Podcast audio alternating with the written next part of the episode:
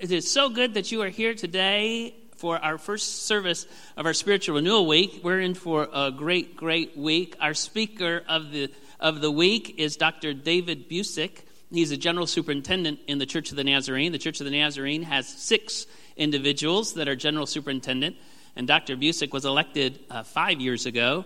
Prior to that, he had been pastor. In fact, he was pastor in Lenexa, Kansas, just prior to my going to that church. So we pastored the same folks. Sometimes when a pastor goes to a new church, you have to clean up some messes. I didn't have any of those problems. And they loved Dr. Busic there. And then from there, he went to Bethany, Oklahoma, Bethany First Church of the Nazarene, which is one of the great churches in our denomination. And then from there, he was elected president of Nazarene Theological Seminary and then he was elected general superintendent. We are so blessed. I know you're going to really look forward to this week. Would you welcome Dr. Busic as he comes up to speak?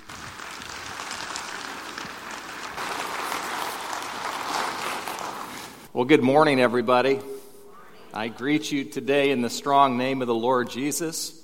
And every time I hear that kind of my bio read, it kind of sounds like that's a guy who can't keep a job. But I, I am really, really delighted to be with you today.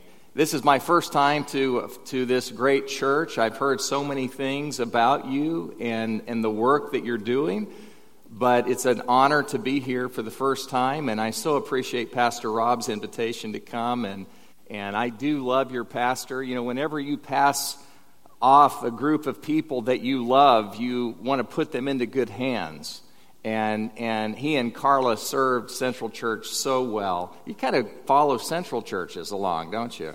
But uh, thank you again, Pastor Rob. Looking forward to this time very much. Spiritual Renewal Week is is a week of time that we set aside to to seek the Lord and to ask the Lord to fan into flame the work that He's doing into us. Sometimes you, you might ask, well, well, why do we need spiritual renewal? Can't we just go, uh, go along and, and keep our fire hot? And why do we have to set aside time and prepare our hearts for times like this? It's a good question. Most of us in our homes right now, we have, we have something on our wall, little square boxes, or maybe now they're kind of maybe round little boxes, but they're called thermostats. And we go to those thermostats, and it's a wonderful thing because we can set it to about 71 or 72 degrees, and, and it never really varies. And it doesn't matter if it's in the heat of the summer or it's in the cold of the winter, it stays 72. You can, in fact, you could set it for 72 January 1 and never have to touch it again. But how many of you know our spiritual lives are not like a thermostat? We, we don't just set the spiritual temperature of, of our lives at one point in our past and, and never have to go back and revisit it. The Bible teaches that our spiritual lives are more like, more like a fire that needs tending. And, and along the way, if, if you don't stoke that fire and keep that fire hot, even the hottest fires eventually die down. And in the Church of the Nazarene, and even in the Wesleyan holiness tradition, we, we have set aside times of renewal or revival or what, deepening or whatever you want to call that because we know that the hottest fires can eventually go out. And we want to set aside time, not only physical time, but we want to set aside uh, just a time of seeking God together where we can be sure that we are fanning into flame the fire that, that God has, has started in our hearts. So thanks for making that time. I know you're, everybody has busy lives and, and you have a lot going on, but I, I think that, that God will honor a seeking heart of people who make the time and set aside a priority to be with God's people. Uh, another thing I'm going to say is because I think this is a time where everyone is seeking God to do something new, every service we're going to open these altars for people to respond. And it's not because I think the altars are going to be full every service or something like that. But, but when you're in a time of preparation and then a time of actual seeking, you never know what God might want to say to us. And sometimes we just, we just need, to, we need to consecrate ourselves again by, by coming to a place and praying. And if that's not what you, if that's not for you, that's okay. But, but in, in the tradition I grew up in, the altar is a safe place to respond to God, to seek God, and to pray with the body of Christ. So, just giving you a little bit of a heads up of how you might want to be responding. Well, I have a question for you. How far will God go to reach one person? You notice I didn't ask the question, how far will God go to reach the whole world? Because the Bible's clear about that. For God so loved the world that he sent his one and only Son, that whoever would turn to him, he would give them new life, he would give them life eternal, and they will not perish.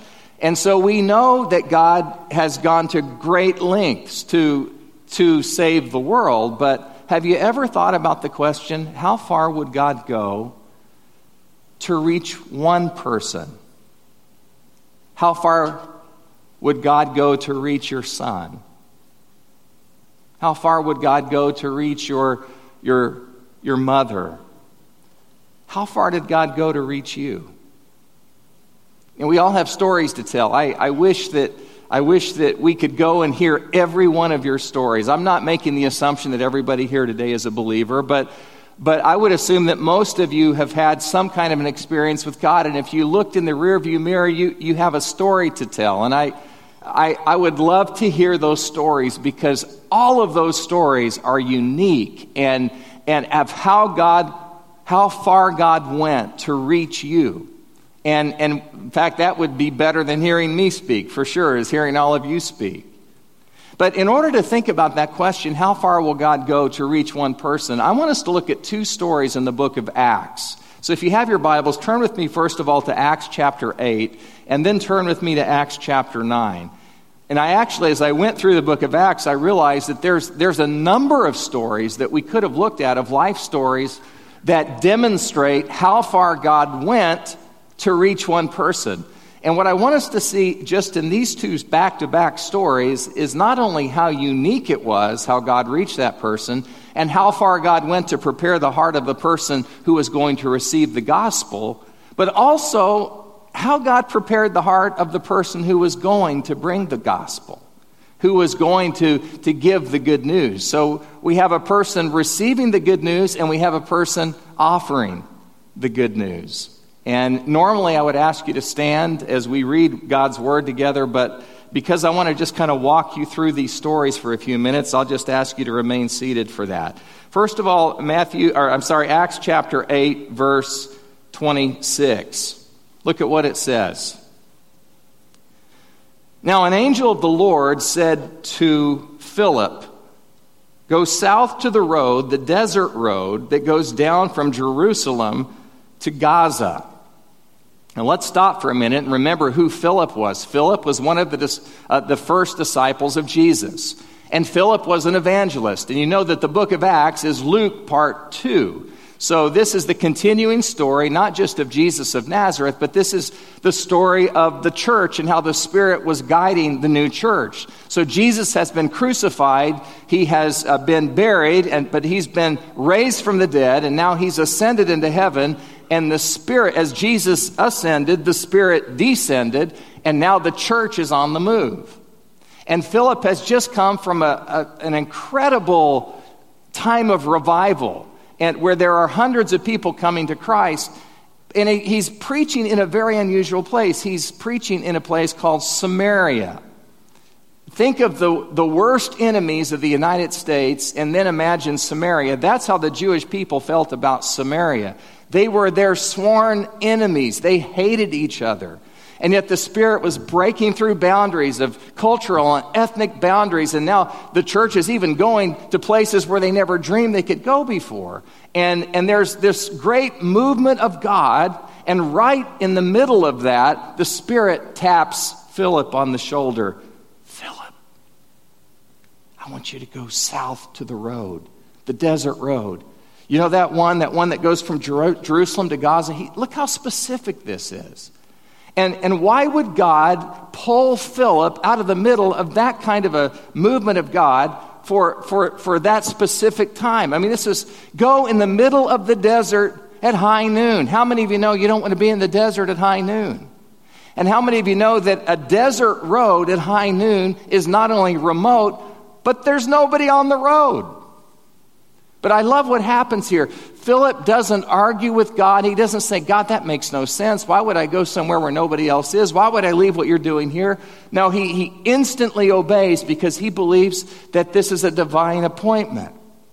And so look at the next verse, verse 27. So he starts out, and on his way, he meets an Ethiopian eunuch, an important official in charge of all the treasury of the Kandake, which means queen of the Ethiopians. This man had gone to Jerusalem to worship. And on his way home, he was sitting in his chariot reading the book of Isaiah the prophet.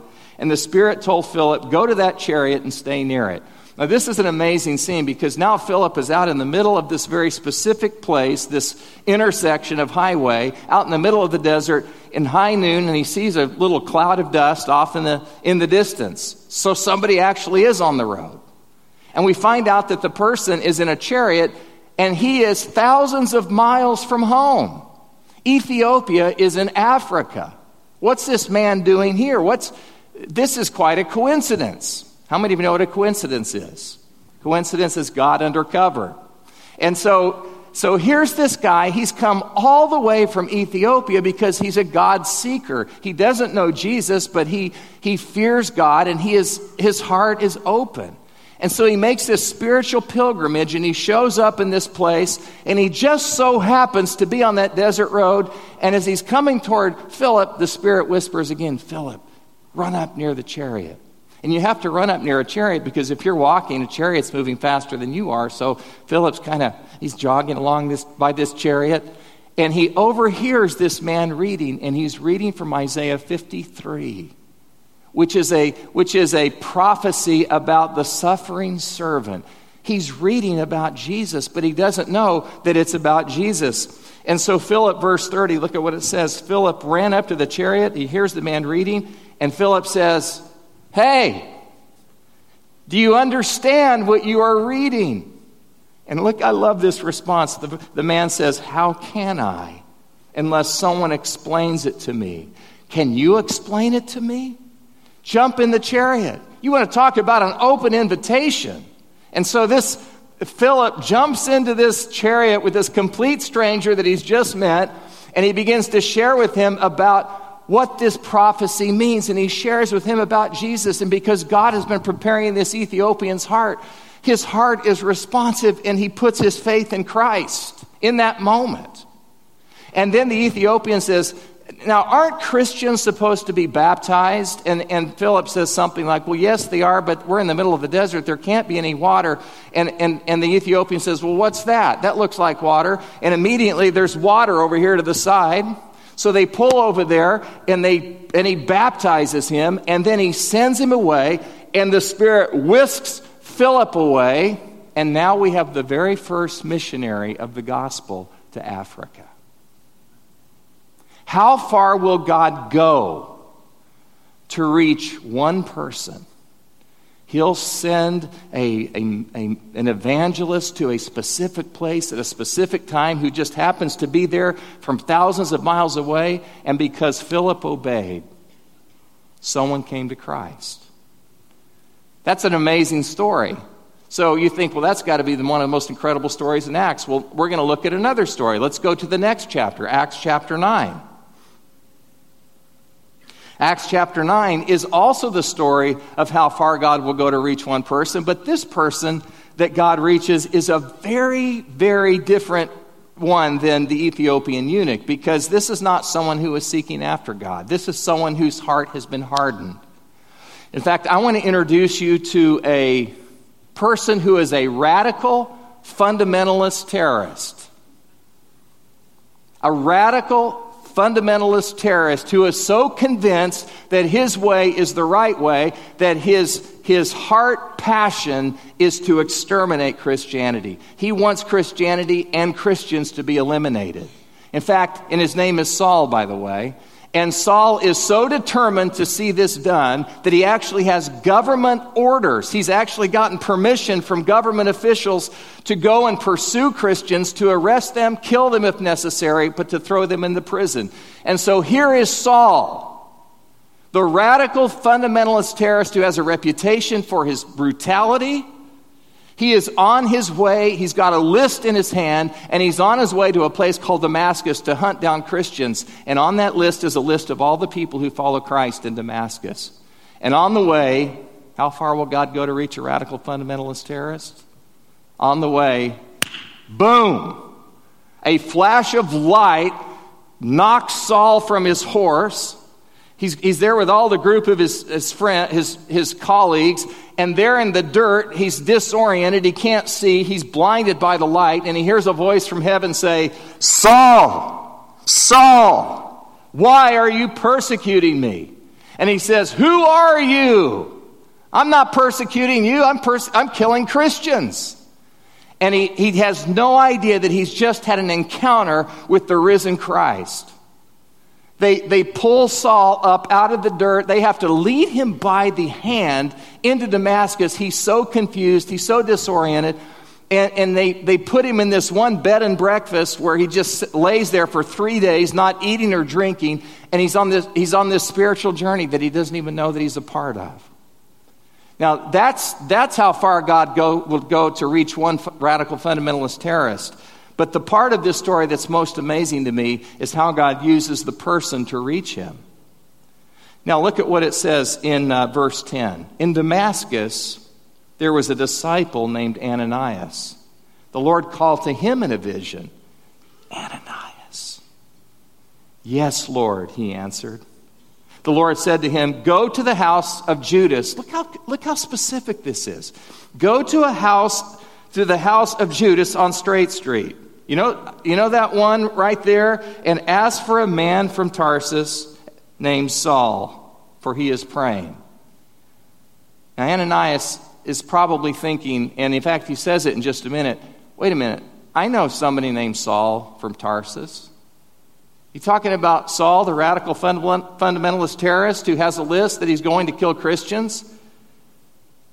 Yes, in a vision, he has seen a man named Ananias come and place his hands on him to restore his sight. Wait a minute, my name's Ananias. Verse 13 Lord, Ananias answered, I've heard many reports about this man and all the harm he has done to your holy people in Jerusalem, and he has come here with authority from the chief priest to arrest all who call on your name, i.e., me, my wife, and my children. But the Lord said to Ananias, Go. This man is my chosen instrument. And verse 17 is one of the most remarkable verses of obedience I think that I've ever read. Then Ananias went to the house and he entered it. You want to talk about courage? Placing his hands on Saul he said, Brother Saul, the Lord Jesus, who appeared to you on the road as he was coming here, has sent me so that you may see again and be filled with the Holy Spirit. Immediately, something like scales fell from Saul's eyes, and he could see again. He got up and was baptized. And after taking some food, he regained his strength. And Saul, the radical fundamentalist terrorist, became Paul the greatest missionary to the Gentiles that the world has ever seen. And we all better be glad for that because 99.9% of us here are Gentiles. How far will God go to reach one radical fundamentalist terrorist? He'll, he'll knock him off his horse in the very time that he's going to kill the people of God. Then he'll send the very person who was on his list to kill and to lay his hands on him. You want to you want to talk about a God that is a seeking God, a purposeful God. And you know, all of us have this same type of story. It may not be as, as, as radical as these particular stories, but they are stories that we all have. And all of these stories have what I want to call the undercurrent of what we have known as the prevenient grace of God. Now, that's a big word. What does it mean? The prevenient grace of God. Prevenience means to go before. It means before our response, that's, that's, a, that's part of what it means to be a Wesleyan Christian, is we believe the Bible teaches that before we could ever respond to God, God has already come and responded to us. Now, let me tell you how this works. Sometimes people will say things like this I came to Jesus back in 1984 at children's camp. I came to Jesus at the Flint Central altars back in a revival, a spiritual renewal week in whatever year.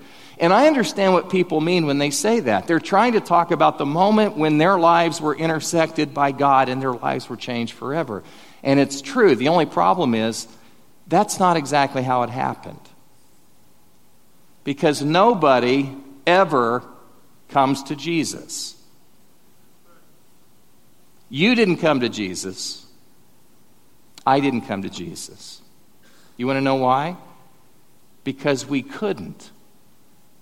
The Bible says, in fact, the very person that we call Saul, who later became Paul, he wrote these words We were all, someone say all, we were dead in our transgressions and our sins. How many of you know dead people can't respond? How many of you know dead people aren't even semi conscious? No, we were dead. We were, we were walking around. We were going through our lives. We were, you know, we were going to our jobs and going to our schools and we were watching ESPN and eating dinner, but, but we were just spiritually zombies. We were dead people walking spiritually. We had no spiritual perception whatsoever. And in that spiritual deadness, we, had, we didn't have the capacity we, we didn't have the opportunity to come to God because we, we didn't even know there was a God. But when we could not come to Jesus, Jesus did something for us we couldn't do for ourselves. Amen. He came to where we were and he touched us.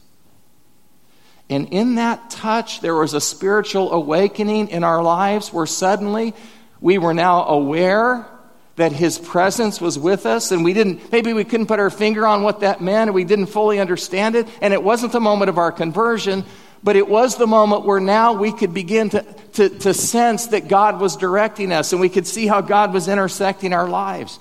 That's called prevenient grace. It's the grace that goes way before we could ever respond and listen, Christianity is the only world religion that will tell us this. Only Christianity says that before we could come to God, God came to us. Every other religion will say you have to climb your way up to God. You have to clean yourself up. You have to get yourself together. You have to become moral. And, and, and if, in fact, the Quran says this if you take one step toward Allah, Allah will take two steps toward you. But who's taking the first step? You are. No, Christianity is the religion that says God is like a shepherd who has 100 sheep, and 99 of those sheep are safe in the pen, and one of them is lost. But rather than do the rational thing, which would be to say that I'm, you know, I'm going to I'm going to take care of what I've got, I'm going to cut my losses. No, this shepherd does the irrational thing. He says, I know the 99 are safe, and so I'm going to go find, I'm going to go pursue, I'm going to go seek the one lost sheep. And when he finds that sheep, he rejoices. God is a seeking God. God is a missionary God. That's called the prevenient grace of God. How far will God go to reach one person? He'll go as far as it takes, and he'll go as long as it takes and his love will pursue them.